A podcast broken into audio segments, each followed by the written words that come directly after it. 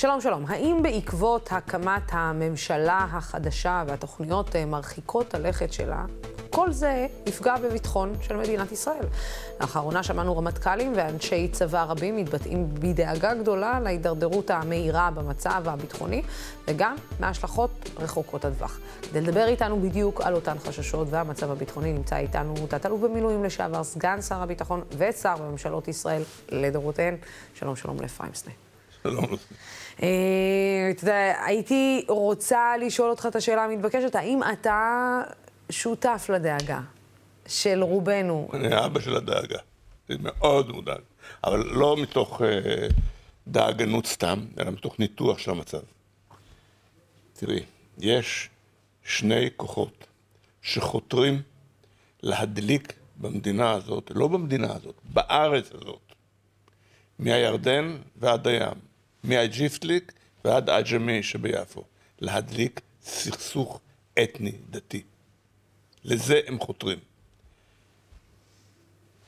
מצד אחד החמאס והג'יהאד האסלאמי בשליחות איראן, ומהצד השני, מה שנקרא לו הימין המתנחלי. סמוטריץ', בן גביר וכן הלאה. שהיום הם אה, שרים אה, רבי מעלה, יש... כן, כן, כן, מאוד חשובות, בפוזיציות מאוד מאוד מפתח. חשובות וקריטיות. שני הגורמים האלה חותרים להצתתו של הסכסוך. למה הם עושים את זה? כי המציאות היום היא, ומי ששכח, בין הירדן והים יש 15 מיליון אנשים. 15 מיליון. מח, מחציתם כמעט יהודים. מחציתם פלסטינאים.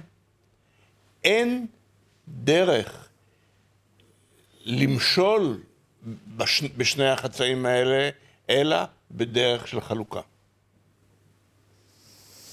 במדינה אחת, 50-50, לא יעבוד.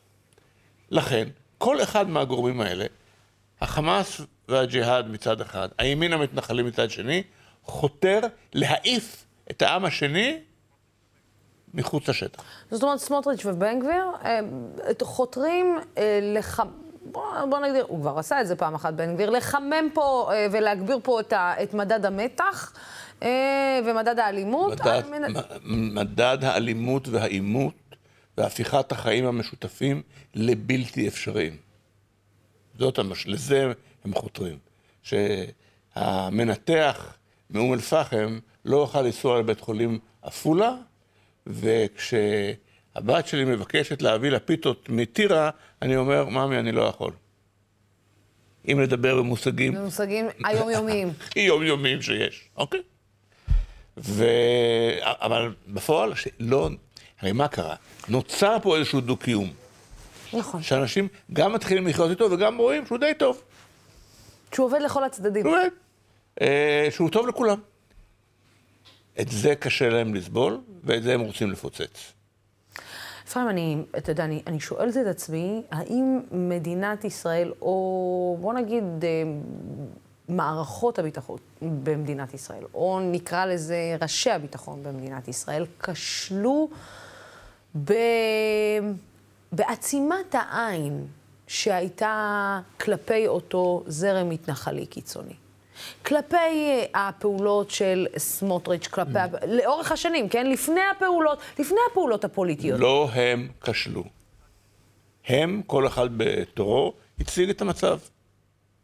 הערכת מצב לקבינט, אה, לוועדת חוץ וביטחון.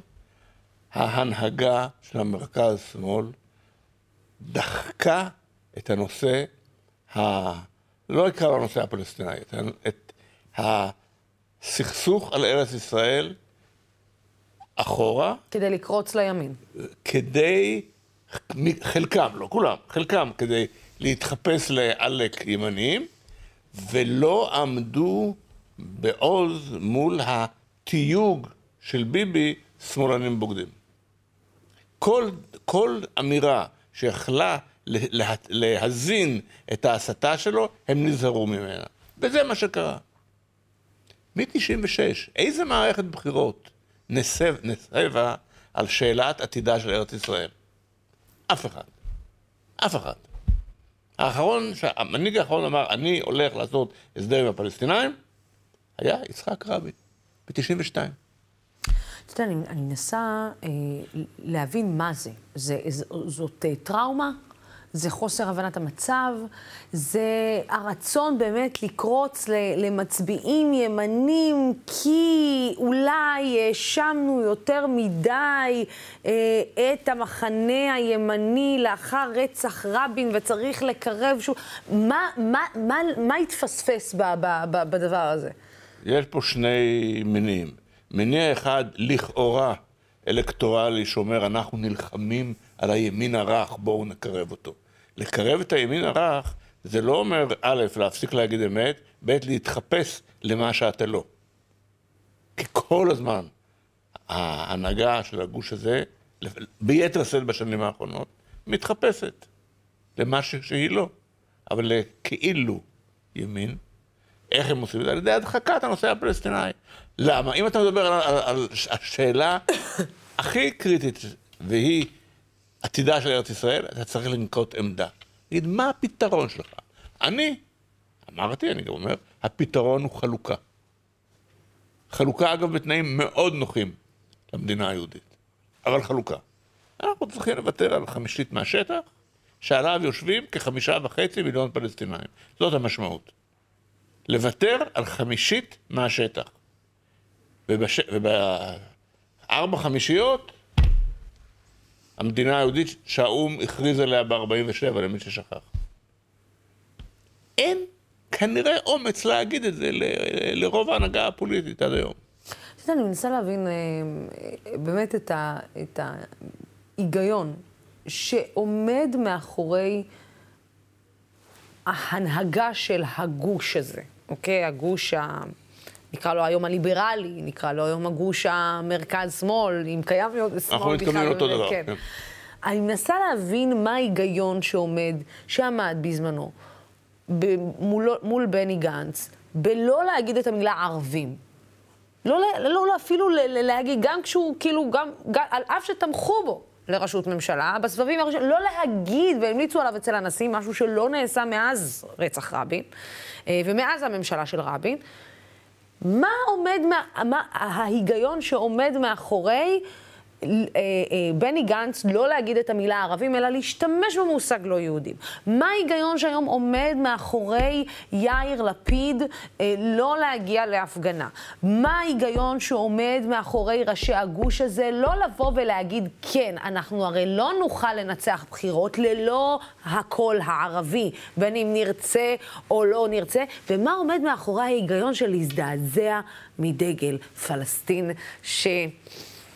שנכ... שהגוש הזה חתם איתו על הסכמי אוסלו. אחרי הבחירות של 15, אני חושב, אמרתי, אין גוש בלי הערבים ואין קואליציה בלי החרדים. לכן, כפי שהמלצתי, ועשיתי את זה בכתב ובפומבי, להתחיל לפתח דיאלוג מכבד גם עם החרדים וגם עם הערבים, עם המפלגות הערביות. לא דיאלוג פטרוני, מתנשא, אלא דיאלוג בגובה העיניים, שתכליתו להביא את כולנו לחברה הישראלית ולשנות את פניה רק לטובה. בהנחה שזאת המדינת, מדינת הלאום של העם היהודי, הכל. אבל להפסיק עם ההתנשאות, אני כן אקח אותך לקואליציה, אני לא אקח אותך, תתנהג יפה, מוכן שתתמוך במי בחוץ. כל ההתנהגות הזאת היא מתנשאת, ההתנשאות הזאת מרחיקה בוחרים ערביים מללכת ביום הבחירות לקלפי, והתוצאה היא 64. אתה יודע, אנחנו כבר הרבה זמן אה, שומעים על אה, החשש מפני התמוטטות הרשות, מהחשש מפני חוסר התיאום הביטחוני שייווצר בינינו לבין הפלסטינים, כשהחשש העוד יותר גדול שמרחף מעל הכל, זה התמיכה של איראן בארג... בארגוני הטרור. איפה אנחנו, איפה אנחנו נמצאים באמצע בתווך הזה? אה, תלוי זה מי זה אנחנו. אנחנו מדינת ישראל. אין מדינת ישראל, יש ממשלת ישראל. ממשלת ישראל מאיצה את התפוררות הרשות, למרות שמי שעושה את זה יודע, ואני לא מתכוון לאנשי הביטחון המקצועיים, צה"ל, שב"כ, יודע שהחלשת הרשות זה חיזוק החמאס, זה הפחתת משילותה בשטחי הגדה, זה טרור שמרים את ראשו, ועדיין יותר חשוב להם להחליש את הרשות. והמשמעות היא שאם יום אחד הרשות הזאת לא קיימת, מדינת ישראל צריכה לדאוג לכיתת בית ספר בקלקיליה ו... ול... ולגן לגן ילדים ולמרפאה בחלחול. האחריות הזאת תיפול על מדינת ישראל, כספית וממשלית. זאת, זאת המשמעות. אבל אומר זאת כך, האיום, או האיום שלא תעשו הסכם עם הפלסטינאים, כל כך חזק, שבשמו אנשים עושים ביודעין דברים שהם פגיעה בביטחון ישראל אשכרה. כן, אני אגיד לך עוד דבר. מה, שקורה, מה שיקרה עכשיו, יהיה צורך שיותר ויותר כוחות של צה"ל יושקעו בגדה. הם יתאמנו פחות, הם יהיו מוכש... אה, בכשירות פחותה, יגייסו יותר מילואים שלא יתאמנו, אבל יעשו עבודת, אה, עבודת מג"ב כזאת, וזה יחליש את היכולת של צה"ל לעמוד מול האיום האסטרטגי האמיתי, שזה איראן ושלוחיה. מאוד יכול להיות שאולי לא מחר, אבל בעתיד הלא רחוק, נצטרך להתמודד איתם. בלבנון, בדרום סוריה. צריך להתכונן לזה ברצינות. אני מנסה אה, אה, לסיום להבין בעצם איפה אנחנו היום בעניין ההסכם, אה, ההסכם הגרעין האיראני. זאת אומרת, וגם איפה אנחנו מול איראן. כי כשאני רואה קבוצה של נציגים אמריקאים מבתי הנבחרים, מבית הנבחרים והסנאט, שמגיעים לישראל, והדרישה הראשונה שלהם היא לא להיפגש עם הימין הקיצוני שלנו, כשאנחנו יודעים שבעצם אה, מדינת ישראל כבר פישלה פעם אחת עם הסכם הגרעין אה, עם איראן, ואנחנו רואים שכבר מדינת ישראל, אה, בארצות הברית מתחילים להסתכל עלינו בצורה עקומה, אנחנו עלולים למצוא את עצמנו ממש לבד במערכה אפשרית תראי, מול איראן. התוצאה של הימנעות ממשא ומתן עם הרשות הפלסטינאית, שזה הפרטנר היחידי שבעצם יש. ההימנעות מזה. מכלול החקיקה האנטי-דמוקרטית מרחיקה מישראל את ידידיה האמיתיים בדקה או ברגע שהם זקוקים לידידות הזאת הכי הרבה. אנחנו הולכים לקראת עימות עם האיראנים. כזה, אחר, אבל עימות, זה לא הולך לשום פשרות. בעימות הזה אנחנו, כדי להיות חזקים, צריכים חוץ מאת הכוח העצמי שלנו, שהוא מאוד חשוב, ואמרתי עליו מילה לפני רגע, אנחנו גם צריכים סביבה בינלאומית תומכת של ידידינו, והם מתרחקים מאיתנו בגלל המדיניות הזאת, בגלל החקיקה, בגלל היחס לפלסטינאים. ופה זה נזק אסטרטגי מהמדרגה הראשונה. אנחנו נהיה מולם לבד, וכשאנחנו לבד אנחנו יותר חלשים. זו הסכנה. אפרים סנה... אה, יש מקום לדאגה? מה זה? יש מקום לדאגה? אני חושבת שכן. אני חושבת שכן. אה, באבו. אה, קודם כל, מר סנה, תודה רבה שהגעת אלינו. כבוד גדול תמיד להקשיב לך, ואני מקווה שיותר אנשים, שהאוזניים שלהם יהיו פתוחות למה שאתה... מילא האוזניים, הראש. הראש, הראש, ממש הראש. בדיוק ככה. תודה רבה לך. פרנס נה על הדברים האלה. תודה רבה לצופים ולשותפים של דמוקרט TV. הערוץ הזה אפשרי רק בזכותכם ובזכותכם. אנחנו כאן ממשיכים לשמור על הדמוקרטיה, על שלטון החוק, ממשיכים עם המאבק בשחיתות ודואגים לשמוע מגוון של דעות עד הפעם הבאה. סלאם.